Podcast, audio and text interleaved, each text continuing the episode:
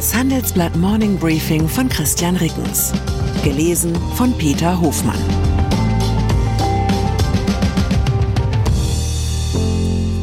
Guten Morgen allerseits. Heute ist Freitag, der 7. Juli 2023. Und das sind unsere Themen. Sushi statt Sondertilgung. Warum uns Immobilien heute so teuer vorkommen. Einhornstatus statt Endzeitstimmung welche deutschen Start-ups an der Schwelle zur Milliardenbewertung stehen. Klimafreund statt Grünenfresser, wie Thomas Heilmann zum Liebling seiner Fraktion wurde. Nach einer kurzen Unterbrechung geht es gleich weiter. Bleiben Sie dran. Sie leben Fairness, Kultur und Werte?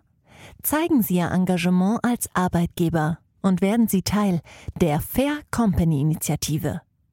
Mit der Fair Company Initiative zeichnet das Handelsblatt Unternehmen aus, die insbesondere Berufseinsteigern und Young Professionals ein faires, attraktives Arbeitsumfeld bieten. Zu den entscheidenden Werten gehören unter anderem das Engagement für Mitarbeitende, Diversity und Chancengleichheit, Nachhaltigkeit und gesellschaftliche Verantwortung. Erfahren Sie jetzt mehr unter faircompany.de. Das Märchen von den hohen Hauspreisen. Selten hat eine Handelsblattrecherche zu Immobilienpreisen so kontroverse Reaktionen erzeugt wie die meines Kollegen Julian Trautig vor gut zwei Wochen. Die eigenen vier Wände sind laut historischen Vergleichsdaten keineswegs so unerschwinglich, wie es in der öffentlichen Debatte den Anschein hat. Im Gegenteil, bezieht man Zinsen, Immobilienpreise und Realeinkommen in die Betrachtung ein, war es kaum je günstiger in Deutschland Wohneigentum zu erwerben als im Moment. Manche Rückmeldungen zu diesem Beitrag warfen uns vor, mit falschen Zahlen Lobbyarbeit für die Immobilienbranche zu verrichten. Der Tenor der anderen Zuschriften war aber zustimmend. Junge Familien hätten halt verlernt, dass man für die eigene Immobilie an anderer Stelle auch mal kürzer treten müsse, nach dem Motto Sushi statt Sondertilgung. Und Eigenleistung am Bau sei auch nicht mehr so üblich, meint der Chef des Immobilienmarktforschungsinstituts Empirica, Rainer Braun. Früher hätten Käufer noch mehr selbst gemacht, heute gäbe es mehr Akademiker mit zwei linken Händen. Anders für uns, das Märchen von den hohen Hauspreisen in einem Freitagstitel näher zu beleuchten. An den Fakten lässt sich dabei wenig rütteln. Inklusive Zinsbelastung und Einkommenszuwachs gerechnet sind Immobilien heute etwa so erschwinglich wie 2008, also vor Beginn des großen Preisauftriebs am Immobilienmarkt. Und 1980 war es viermal so schwer, ins Eigenheim zu kommen wie heute. Die Zahlen stammen übrigens nicht von der Immobilienlobby, sondern größtenteils von der OECD. Zwei Faktoren geben uns heute das Gefühl, Immobilien seien so viel teurer geworden. Erstens gestiegene Ansprüche vor allem bei der Wohnfläche.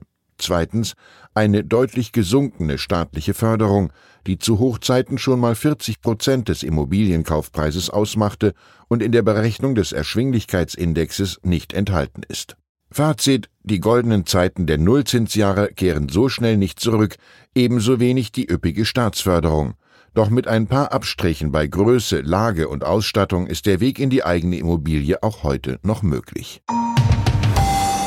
Deutsche Start-ups mit Einhornpotenzial. Der Zinsanstieg macht auch Wagniskapitalfonds zu schaffen. Das Geld sitzt bei ihnen längst nicht mehr so locker. Aber es gibt sie noch, die jungen deutschen Firmen, die den Sprung zum Einhorn schaffen, also zu einer von ihren Kapitalgebern mit mehr als einer Milliarde Dollar bewerteten Firma. Der Datendienst Dealroom hat ermittelt, welche Start-ups inmitten der Krise die besten Chancen auf den Einhornstatus haben. Aktuell gibt es in Deutschland 13 Start-ups, die bereits mit mehr als 600 Millionen Dollar bewertet werden, aber eben die Milliardengrenze noch nicht überschritten haben. Ganz oben auf der Liste der Einhorn-Aspiranten stehen demnach das Fintech Vivid, die Kreditplattform Orcs Money und das Berliner Blockchain-Startup MetaLabs. Laut Wagniskapitalgeber Atomico gab es Ende 2022 insgesamt 352 Einhörner in Europa, darunter 36 in Deutschland. Dabei geht es nicht nur um Symbolkraft, so unsere Start-up-Reporterin Nadine Schimrosig. Mit dem Einhornstatus steige in der Regel auch die Wahrscheinlichkeit, dass ein Einhorn in absehbarer Zeit einen Börsengang oder Verkauf hinlege, der den Geldgebern hohe Rendite verspreche. Der neue Star der Unionsfraktion. Auch Thomas Heilmann war mal ein erfolgreicher Start-up-Unternehmer. Nach der Wende gründete er eine Werbeagentur in Dresden, aus der später Scholz Friends Berlin wurde. Weitere Unternehmen folgten. Seit gestern ist der heutige CDU-Abgeordnete der neue König der Herzen in seiner Fraktion.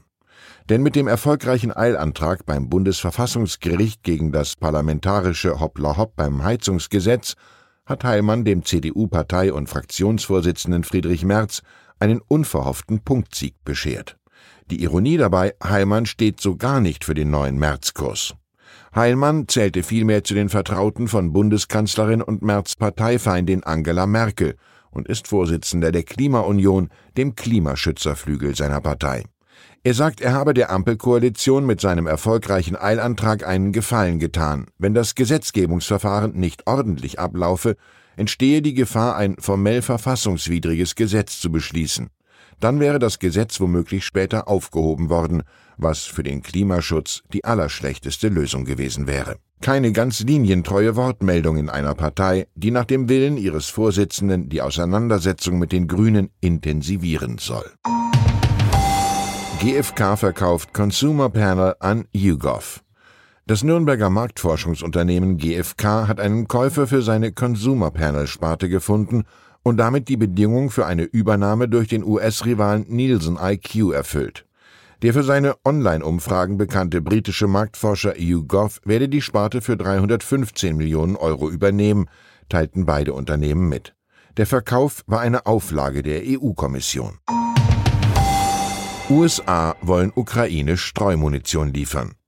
Die ukrainische Stadt Lemberg liegt hunderte Kilometer von der Frontlinie entfernt. Bei einem russischen Angriff mit Marschflugkörpern sind dort in der Nacht zu Donnerstag nach ukrainischen Angaben mindestens sechs Menschen ums Leben gekommen.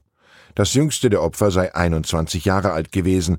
Das älteste, eine 95-jährige Frau, habe den Zweiten Weltkrieg überlebt, aber nicht den russischen Angriffskrieg, sagte der Leiter der Militärverwaltung der Region nackter Terror der russischen Streitkräfte, der für die Verantwortlichen hoffentlich vor den Richtern in Den Haag enden wird. Ob die Sache allerdings besser wird durch diesen Schritt der USA, die Regierung plant Medienberichten zufolge die Lieferung von Streumunition an die Ukraine. Das berichtete am Donnerstag unter anderem die New York Times unter Berufung auf Regierungsquellen. Zuvor hatte das Weiße Haus erklärt, eine Weitergabe dieser Munitionsart werde geprüft. Dem Sender CNN zufolge könnten die Pläne nun an diesem Freitag offiziell verkündet werden. Der Sprecher des US-Verteidigungsministeriums merkte an, dass die Russen bereits Streumunition auf dem Schlachtfeld eingesetzt hätten. Als Streumunition werden Raketen und Bomben bezeichnet, die in der Luft über dem Ziel bersten und viele kleine Sprengkörper freisetzen. Zum Durchbrechen der russischen Stellungen in der aktuellen Offensive könnte dieser Munitionstyp nützlich sein. Allerdings detoniert ein gewisser Prozentsatz der Sprengkörper oft nicht und gefährdet als Blindgänger die Bevölkerung. Deutschland und viele andere Staaten haben deshalb einen Vertrag zur Ächtung von Streumunition unterzeichnet, die USA nicht. Ich wünsche Ihnen, uns und vor allem den Ukrainerinnen und Ukrainern, dass sich endlich ein Ausweg aus diesem Krieg auftut. Herzliche Grüße, Ihr Christian Rickens. Zur aktuellen Lage in der Ukraine Lukaschenko bietet sich als Vermittler für Friedensverhandlungen an. Der belarussische Präsident Alexander Lukaschenko hat angeboten, zwischen der Ukraine und Russland zu vermitteln. Erst kürzlich hatte er angeblich mit ausgehandelt, dass die Wagner-Söldner ihren Marsch auf Moskau stoppen. Die NATO verzweifelt an Erdogan. Neben dem Beitritt Schwedens blockiert die Türkei nun auch neue Verteidigungspläne. Kurz vor dem NATO-Gipfel bringt Erdogan die Verbündeten gegen sich auf. Weitere Nachrichten finden Sie fortlaufend auf handelsblatt.com/Ukraine. Die deutsche Wirtschaft steht vor neuen Herausforderungen. Und Sie möchten aktiv die Zukunft mitgestalten? Dann sind Sie beim Handelsblatt CFO Summit 2024 genau richtig. Erleben Sie hochkarätige Speaker und CFOs renommierter Unternehmen wie Amazon, Google oder SAP Seien Sie Teil dieses exklusiven Gipfeltreffens am 11. und 12. Juni in Düsseldorf. Mit dem Code Podcast sparen Sie bei der Anmeldung 15%. Alle weiteren Infos unter handelsblatt-cfo-summit.de.